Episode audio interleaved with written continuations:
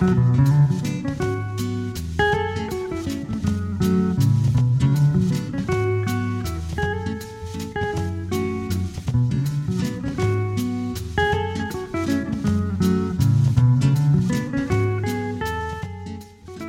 to Island Idols. I'm Barry Menikoff calling in from Honolulu, and you are Aaron Menikoff calling in from Atlanta, and this is a podcast about books and life. Welcome back to Island Idols. Here we are for episode number 23, and our topic is Leo Tolstoy. Now, I know that it's 2020 and there's a lot going on in the world today, a lot of things that people could talk about right. on the airwaves, as they say. But really, what else would one want to talk about to help us in these trying times? But an author who's been dead now for 110 years, right, Dad? Uh, well, if you say so. I mean, uh, actually, there's a lot going on in Hawaii. We're in lockdown again.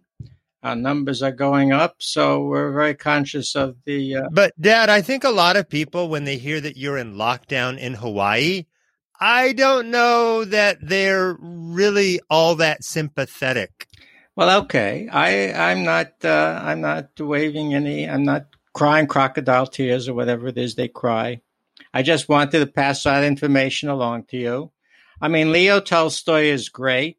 I actually have to defer to you because we, I don't know how much the audience knows or the listeners know, but you have a special expertise in Russia, Russian culture, Russian history, and you actually да, я visited. по-русски. You've Да, right, да. right. So, Я был в России. so although you're you're asking the questions, I'm not sure you can ans- ask the questions and then answer them, and I'll sit here and listen very attentively.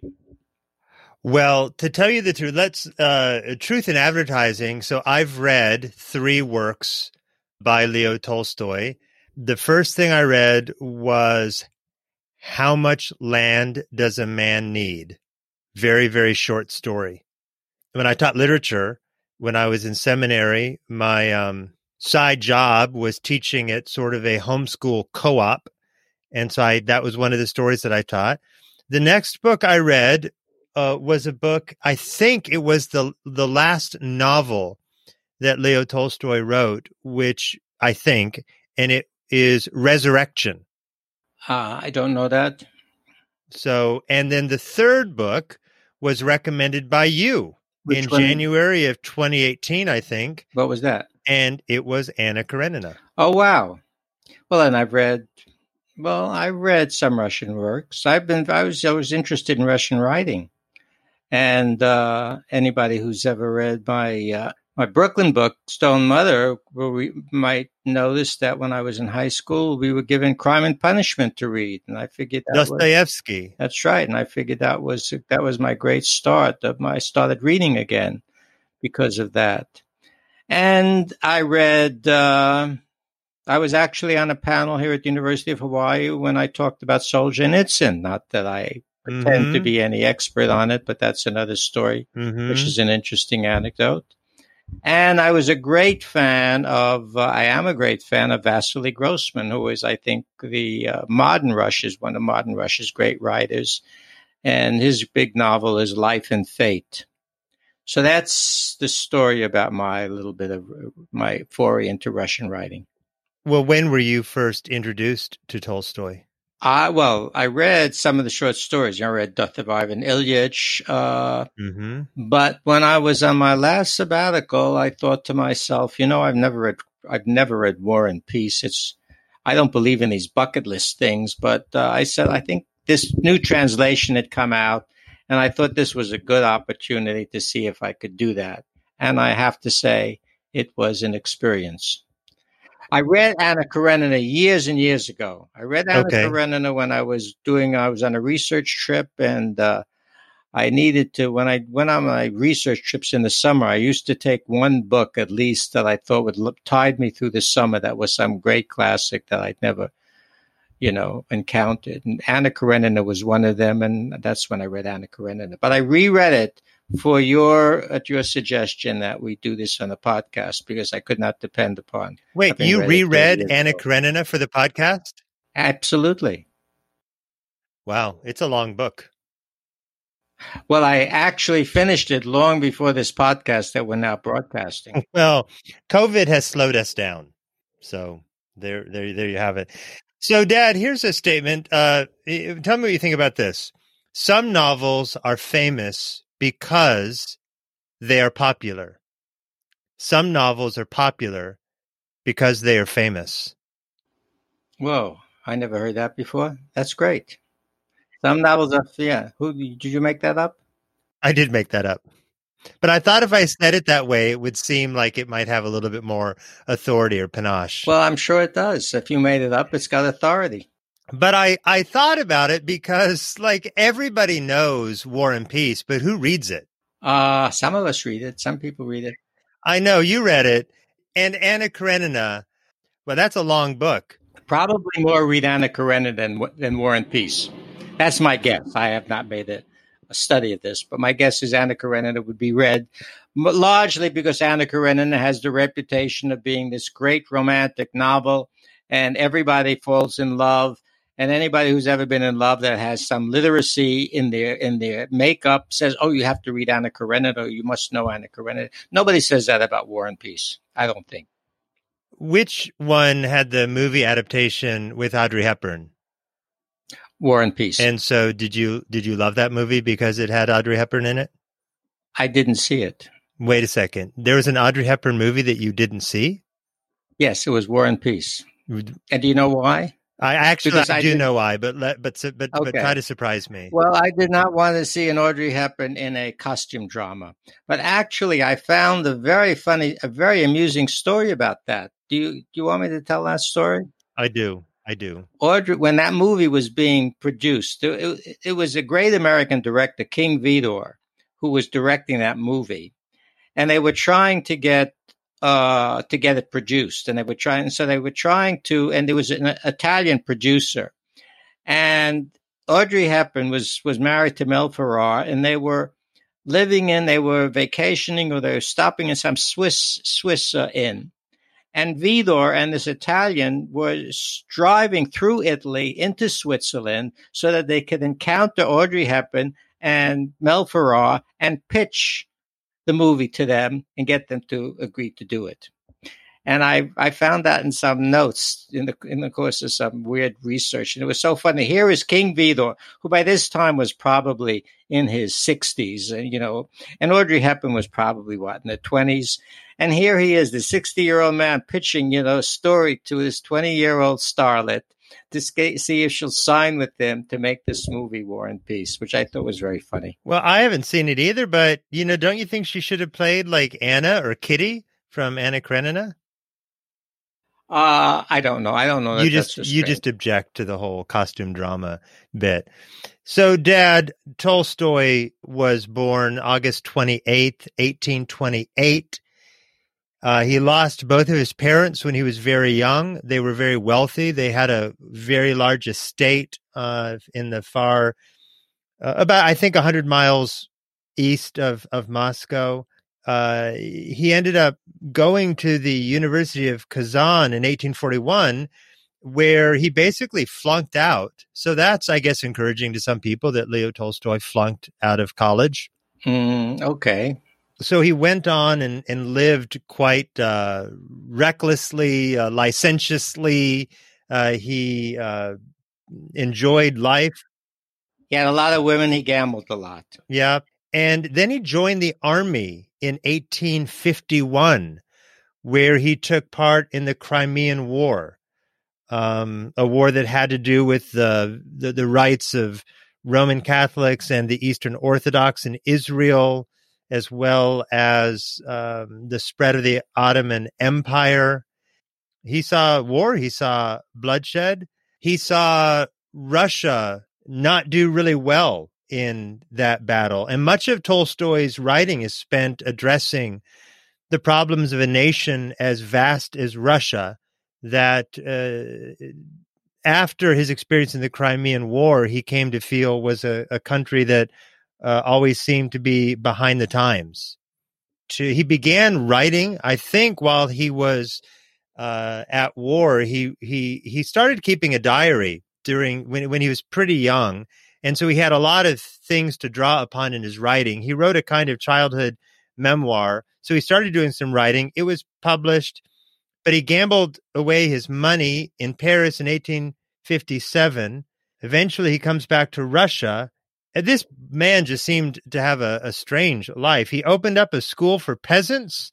He marries in 1862, has 13 children, I think 10 surviving.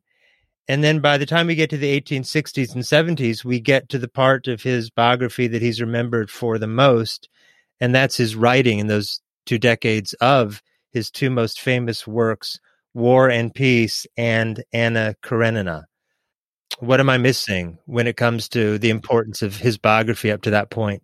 Uh, I don't know. I, I I defer to you. It sounds okay. I mean, did you teach? Did you teach Tolstoy? I know that you you weren't No. a Russian uh, literature prof. So if you didn't teach him, why why when I said, Dad, what book should I read? Did you recommend Anna Karenina? Well, look, you know, uh, I I still believe there's a value in these old classics. I mean, these old classics, these classics. And while life is too short, and you know, time is too precious for us to be able to imagine going through all the classics, there are some books which, if you you know, if you want to consider yourself a person who has some kind of some kind of broad education, you should be familiar with. And so, although you know uh, my field was English and American literature, it doesn't keep you from reading in translation. You know, Mm-hmm. the literature of other countries. In fact, you should, because otherwise, how would you be? You'd be too parochial. And so, a book like uh, Anna Karenina was one of those I remember reading, and it was very. It, it, it's a very powerful book. It's a very moving book. Why did you not recommend what is arguably his most famous book, War and Peace? I just thought Anna Karenina is probably a more engaging story. Although War and Peace, by the way, I should say for the listeners, I my experience reading it, even in, as late as I did, it's incredibly. Uh, it, I don't want to say it's a page turner, but it's a book that keeps moving. I mean, Tolstoy is a brilliant writer. I mean, he he has a style that is accessible, and he has a story that's uh, constantly engaging. I mean, he's very different than Dostoevsky in this way. Dostoevsky is a writer that you immerse yourself in, but you have to work at it. But Tolstoy, you don't really have to work at. Tolstoy is, I don't want to say easy listening, but I mean, his style is much more accessible than uh, I would say than uh, than Dostoevsky's. Dad, in our next episode, we are going to dig into Anna Karenina. In this episode, I'd like us to to think a little bit or to talk a little bit about his writing in general. I want to begin by by sharing an experience I had when I read his book Resurrection a number of years ago. So I don't know where I found it, um, but I found it. I was familiar with the name. I was intrigued by the title, Resurrection. I mean, as a as a as a Christian, it's like what in the world, resurrection? Well, it's this story about a wealthy man who finds himself in a jury, and uh, the jury is trying a woman, I think, for prostitution, and uh, he discovers during this trial that this is a woman who was a servant on his estate many years ago, who he had cajoled uh, into his bed, very close to rape, maybe something falling slightly short of rape. But whatever it was, he realized as she is standing trial that, in a sense, his actions led her to this state of, you know, to this life of crime and and poverty and so forth. And he's he's riddled with with grief and with regret. And so the the entirety of the book is uh, him pursuing this woman, trying to get her freed, but pursuing her with hopes of marrying her and atoning for his past, uh, his his previous sin.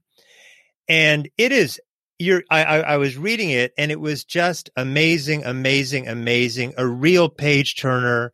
Uh, you're getting into the minds of the characters. You're feeling for the characters. you're you're literally traveling with them to Siberia and you get I got to the very end of the book and I don't know if you remember I know we talked about this a few years ago you you may not remember it I got to the end of the book and it was as if the climax of this book was you know we all need to join a commune where we can love one another and live out the peace of God I felt like this incredible novel ended up as kind of a really bad religious tract. And if you've ever seen, Dad, have you ever seen uh, the movie A Christmas Story? Mm, I don't know.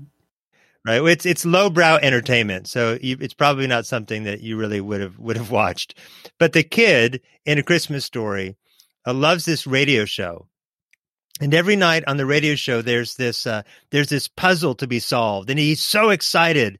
He's got his he ordered his decoder ring through some you know mail in toy you know prize. So he gets his decoder ring and then he's got his decoder ring and he listens to the radio program and he's going to decode the secret message you know and he's really excited and he starts doing it and d r i n k and the whole message is drink more Ovaltine. And he's just deflated because his great mystery was a commercial. That's how resurrection felt. Well, you know, of course, that the period you're talking about, that's his last book. I mean, Tolstoy was uh, had become something of a strange figure you know, he was going to give, he wanted to give away all his property. He wanted to, he was going to free his serfs. That's right. He, he got into a big debate with his wife. He wanted to give everything away. Right. And I think he finally decided that she could have all the royalties to his books written prior to like 1881. that was the compromise. I mean, he's also, you know, he also wrote, uh, Tolstoy wrote an essay called What is Art? Mm-hmm. So he was very concerned with the whole theory of, uh, of art. What is it for? And when he's writing this, he's writing this from the point of view of Christian universal uh, humanism, if you will. I mean, art is to communicate, art is to elevate people, and art is to bring out the best in people. Right. And there's a very strong, you would understand this, is a very strong Christian message behind this. And of course, you know, in a way, he's sort of dismissing the work that he's done himself because it doesn't really elevate the world the way he believes the world should be elevated. And it's as if he's turning his back on his actually his hard hard earned work. And he's now saying, I've seen the light, and now we're going to move into some kind of utopian uh, community where everybody is giving themselves over to loving one another, etc., etc. Et yeah, just a, just a, a point of clarification. Uh, he certainly presents some very Christian themes. Uh, he grew up a member of the Eastern Orthodox Church. There, there certainly must have been a time in his life when he gave intellectual assent to the cardinal Christian doctrines. But what he wound up with was really the uh, the veneer of Christianity. Uh, in fact, uh, he was eventually excommunicated from the the church, the, Russian, the Russian, the Russian Orthodox, Orthodox church. church, because uh, because he was publishing literature that was denying the the basics of Christianity. So there was a lot of there, there was a lot of Christian moralism, but there was no Christian doctrine. Well, I would say this since I, I obviously can't comment on the doctrine aspects of any of this. You you see this in Anna Karenina, but you see this in really major major Russian all major Russian writers. They are deeply deeply philosophical. So whether you want to put it in terms of the Christian religion and dealing with it in that way framework, certainly in Anna Karenina, the the philosophical question is what is the meaning of life? Right. Why am I here? And we can talk about this with Anna Karenina next week if you'd like. But I'm saying this is the theme that runs through Christian. It, it certainly permeates Dostoevsky. It runs through Tolstoy, and even into the 20th century, you see it in you know the title of Vasily Grossman's great book, Life and Fate. I mean, just a title like that. what American writer would think of titling his book "Life and Fate"? They would the right. editor would say, "You got to be you got to be joking." Well, I think with Anna Karenina, he um, he probably espoused in Anna Karenina more than he eventually actually believed. But the reason why I told that story of of his book Resurrection because when I when I told you that a few years ago, you commented something like that just shows what an amazing writer this man was. That he could keep you captivated for hundreds of pages, even if you ultimately didn't like where he went. This was a man who who knew who knew how to how to write, how to engage the reader, could you explain in some more detail what it was about his his writing that uh, has made him so unique and has stood the test of time? Well, um, that that's you know that's a big question. I'm not sure I can know how to answer it, but I would I would try to say this: if we're looking at well, thinking back of what I can remember at War and Peace, but certainly with Anna Karenina, if you just take a chapter, any chapter in Anna Karenina, one of the things you notice is that paragraphs, pages, and chapters are they're all mini stories. You know, there's an, there's a wealth of information embedded in these stories. Now, some readers may not like that, but this is this is uh, this is what Tolstoy is really great at he embeds stories within his paragraphs. Now, sometimes those stories are psychological. I mean, one of the great things about the book is the psychology. I mean, how do people actually experience the daily daily life? How do they feel? What drives them? What are they thinking? What are their conflicts? Part of it is you want, we might call historical. By historical, I mean it describes the world outside. What do people wear? How do they travel? Uh, how do they how do they engage in commerce? Uh, what are their relations? So you get that. So there are with a writer like Tolstoy, you can't read him really quickly because there's so much information in his pages, in his in his chapters, that they are stories to the unto themselves. Do you do you try to see what I'm getting at? Now that doesn't really say something about the style, but the style is what we would call very simply realistic. I mean, it doesn't strain for you know uh, symbolism, you know, overt symbolism. It doesn't. It's not. It's not ornate. It's not uh, self consciously uh, precious. It is very, very, it is realistic in that respect, which makes it so accessible. There's something about Russian literature in general where the authors seem to be unusually adept at uh, getting into the mind of their character and and sharing what their characters are thinking in a way that isn't isn't corny, in a way that that you feel like they really know this person and they're able to they're able to describe emotions in a way that leaves you both almost uh, revolted by a person and yet understanding all at the same time. They bring out this complexity. And I don't know if there's, I don't want to, I don't want to over generalize about Russia or Russian history but there is something I think about Russian literature that does this in a way that is unusual. Uh, I wouldn't disagree with that. I mean, I would say, and you know, stepping back, stepping aside from Tolstoy, I would say Dostoevsky is the greatest example of this. I mean, I always use the line that Robert Louis Stevenson said about reading Dostoevsky. He says, "Not, it's not like reading a novel; it's like having a brain fever."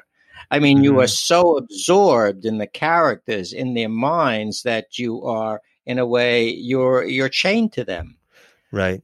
As far as Russian literature generally, now I am a complete amateur here, but it always struck me as really strange that a culture that has such a profoundly brilliant and you know original literature should have such a uh, political system or culture that is so uh, I don't know what I won't describe it, but I mean, just the recent experience with Alexei Navalny. I mean, it's just like a gangster culture, mm-hmm. and yet this, this is a country who's so deeply and and you know, from what I understand, so so uh, the large public is so deeply poetic and, and loves its poets in a way that's you know not the case in America. Mm-hmm. I mean, they they will quote their Pushkin, they will quote uh, Anna Akhmatova. I mean, well, that's another story. Perhaps that kind of introspection doesn't make for the best government. I don't know.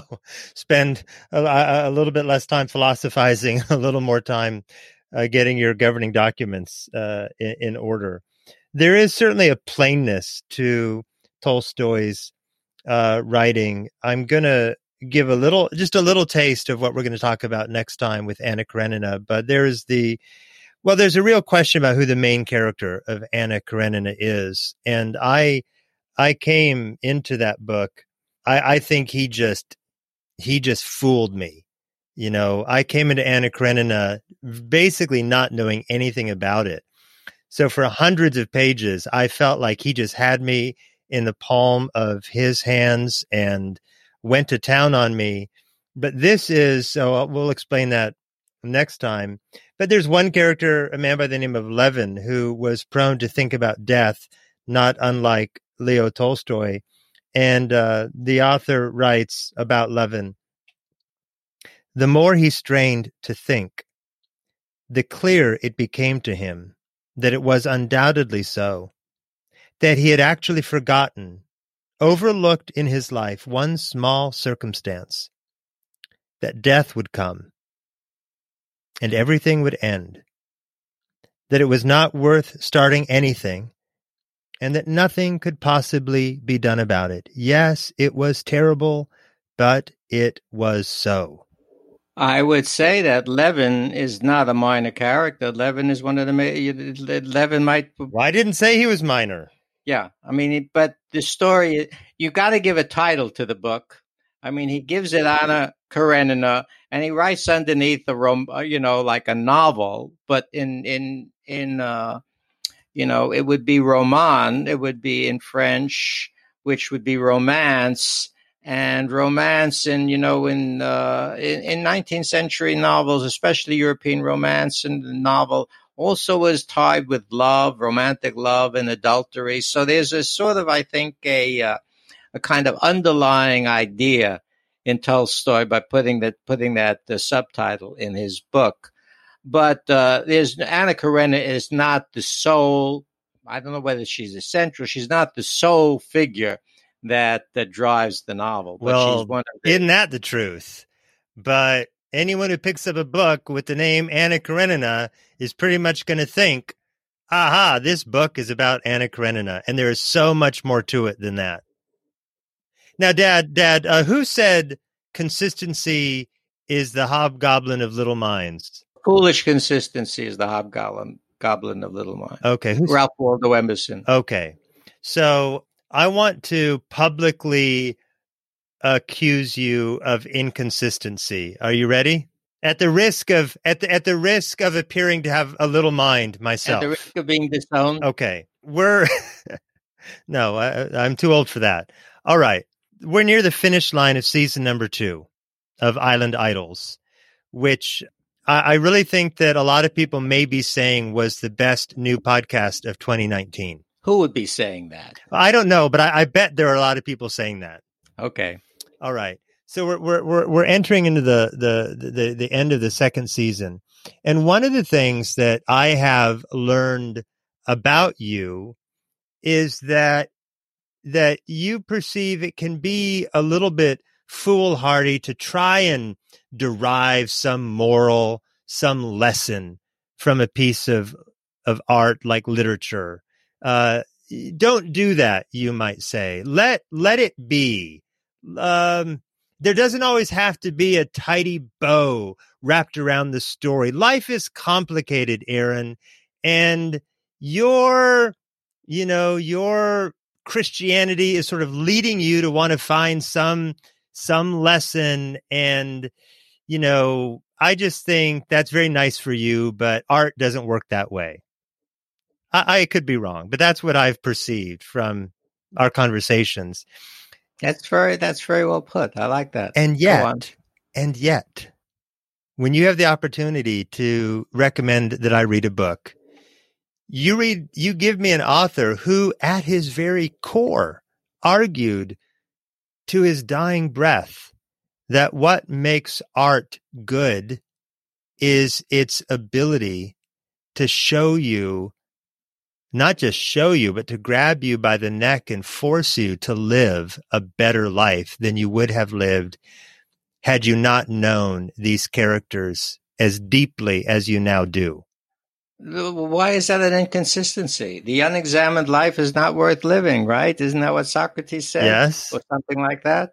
So we're looking with the examined life. I mean, one of the things that's one of the things that's so strange about people that don't value education is they don't they don't recognize or they they haven't the imagination to see that an educated life, an educated mind is a more interesting life. Right. So does Tolstoy the man, Tolstoy the author, Tolstoy the apologist for a kind of literature that is missional. Does does that does his does his uh does his goal in writing challenge you is it like a, a piece of art in a museum that is interesting, maybe a little anachronistic, but you just move on? Because I think that his whole, I think that his whole approach to writing, would we say like two of the five best novels in history? His whole goal is to to lead a man and a woman to change and i and and and and you would see that as not a not really a project that an author should necessarily undertake. Well, let me put it this way. I mean, I I make a I I tend to make more of a separation between the author and the work than you do. I don't get so because authors say a lot of things about what they're doing and what they've done, mm-hmm. and that's it's it's not always the case that that's what they've done or that they, even that that's what they're doing. So I tend to be more work centric rather than author centric in that respect.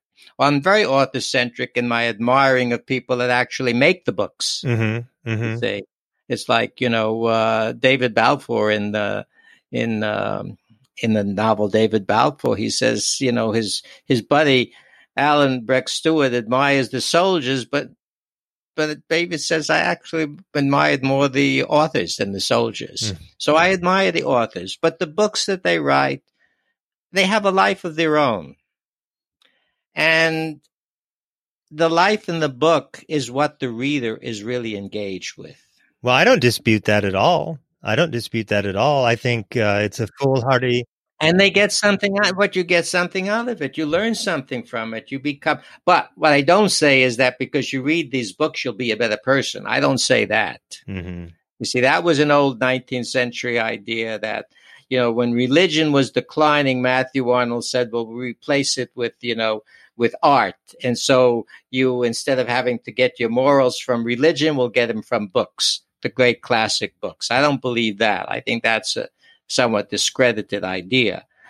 But you can't not, I do have an old, the old classical notion that even Arnold had that there is a humanistic, you know, uh, value to reading and to to art and to literature and to painting and music and all of that. And it it it, it makes life more interesting. It elevates your understanding somewhat or improve you know it uh, and it's it makes life actually more more more fascinating. And it makes you a, perhaps a more complicated person than you would be otherwise. I mean, one of the problems with people that aren't educated and don't read is their their lack their understanding is very limited. What I find interesting about what you're saying is I mean, I agree with all that. It makes you more interesting or it makes you more educated. It improves your understanding. When we were talking about your book Stone Mother, you you often would say that I hope it brings you some pleasure. So all of that, all of that is true, but even if I want to concede that we simply must take Anna Karenina at face value, which I'm happy to concede, I, I would I would say it's it's clearly there to do more than interest you. It is clearly there to inspire you to change.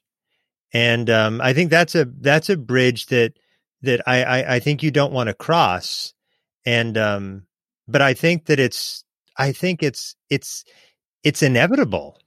I I don't say that books can't change people, but you know it depends when you're reading them.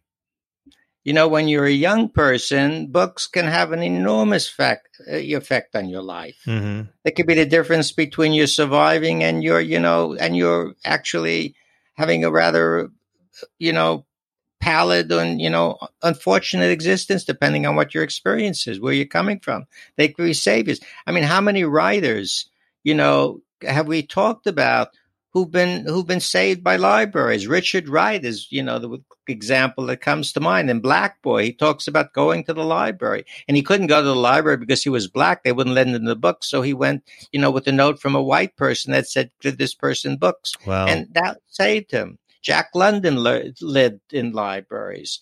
You know, Herman Melville. You know, I swam through libraries. He said so. But as you get older, you read differently, and the books don't have the same same ability to affect you the way they do when you're very young. Why is that? Say. Life has intervened, I think. You're more set. You know, your opportunities for growth are more limited. And, uh, you know, your horizons have narrowed because of the nature of, uh, of your existence whether you're married, whether you're divorced, whether you're raising kids, whether you're worrying about your job. Uh, but when you're when you're young, which is why I say the most important thing any parent can do with their child is to read to them when they're young and just keep reading to them. I think that when you get older and you've experienced a great deal, it's it's more difficult to be surprised. And so, you know, if you're young and you read Ethan Frome and you see this, you know, man who is trapped and everyone everyone in that story is is trapped you know maybe you are you're interested in the story but it's just not as surprising because you've experienced either you've experienced it or you've witnessed it but if you're young and you read Ethan Frome, you're thinking, well, what can I do to avoid getting in that situation? Or, wow, I didn't know that it could get so bad. And there are different times in your life, of course. You know, when you're younger, you know, you the world is open to you, mm-hmm. and you know you're discovering it. That's why, for example, I give, I'll give a, a, a trivial example. I, I, I, get the New Yorker. I subscribe to the New Yorker. I have a very hard time reading the fiction. Do you know why? mm Because the fiction in the New Yorker is largely written by 20 somethings, maybe mm 30 somethings. And basically, they're writing about their lives and they're mm-hmm. writing about their world and what what how am i supposed to relate to these stories i mean it's not possible i'm not i'm not faulting the mm-hmm. stories mm-hmm. i'm not saying there's anything wrong with the uh, with the stories or with the writers or with the new yorker selecting them but i'm saying that's what the that's what the fiction is about i'm not in my 20s or my 30s and these stories of you know of people who grow up with you know texting are going to have much to say to me. And I'm not saying that's the only thing they publish, but by and large, that's their readership. And so you start reading different things. You're looking for different, different uh, experiences. I find myself, I'm more interested in philosophy. Well, I was mm-hmm. always interested in philosophy. You know, I have a philosophy, I minored in philosophy in college, and I took a minor in philosophy when I was in graduate school, which I've just mm-hmm. written about. So I've always had a kind of interest in philosophy, but now I'm more interested in the philosophical writers and reading about them than I am necessarily in just reading about the next, the newest novel or the that's on the uh, on the list and that everybody's writing about. Well, I'm as a man in his 40s uh, who has um, I've encountered a lot of people. I've um, I've pastored people through a lot of difficult situations, not a day of my life goes by where I'm not confronted as both a Christian and a pastor with questions about the meaning of life. But, um, or and the thing that made Anna Karenina so amazing for me is that for all my experience and all the things that I've learned, and even all of the things that I know theologically, he somehow managed, perhaps in part because of the length of the book, which allowed me to patiently walk through the lives of so many characters. He had me thinking about things that I think about a lot in a slightly different way. And he had me appreciating things I already appreciate in in a deeper way and uh, that's not an experience outside of reading the bible and the bible it just i'm I, i've been reading the book of ecclesiastes the past few weeks and i'm going to be preaching from it um, in in a few weeks and it is a profoundly philosophical and engaging and contemplative and deep book from the old testament but uh, so i experienced that in scripture that's where Hemingway took the title for his first novel, The Sun Also Rises. Mm. Oh, Dad, that might make it into one of my sermons. Thank you for that little tidbit. Yeah, he's got the whole epigraph, uh, the section from the Bible on the uh, facing page. So that made Tolstoy an amazing read. And next time uh, we want to we want to talk uh, we want to roll up our sleeves and get into the plot of Anna Karenina. If you are new to the podcast or um, unaware that uh, our next episode is Anna Karenina, uh, I just want to say it's very unlikely between now and the release of that podcast that you will finish the book, Anna Karenina. But if you can get the if if the listener wants to start, uh, you know, an, an enterprise or a project that can keep them going, they can start reading. That's right. They don't have to finish it for the podcast. That's right. That's right. And uh, for those of you who would affirm that Island Idols was in fact the best new podcast of 2019, please go to islandidols at gmail.com and let us know. And we'd be glad to have our anecdotal um, conclusion confirmed by your response. Dad, it's good to see you. I hope that uh, your lockdown in Hawaii will end soon. And uh, I look forward to talking to you soon. Great to see you, Aaron. Take care.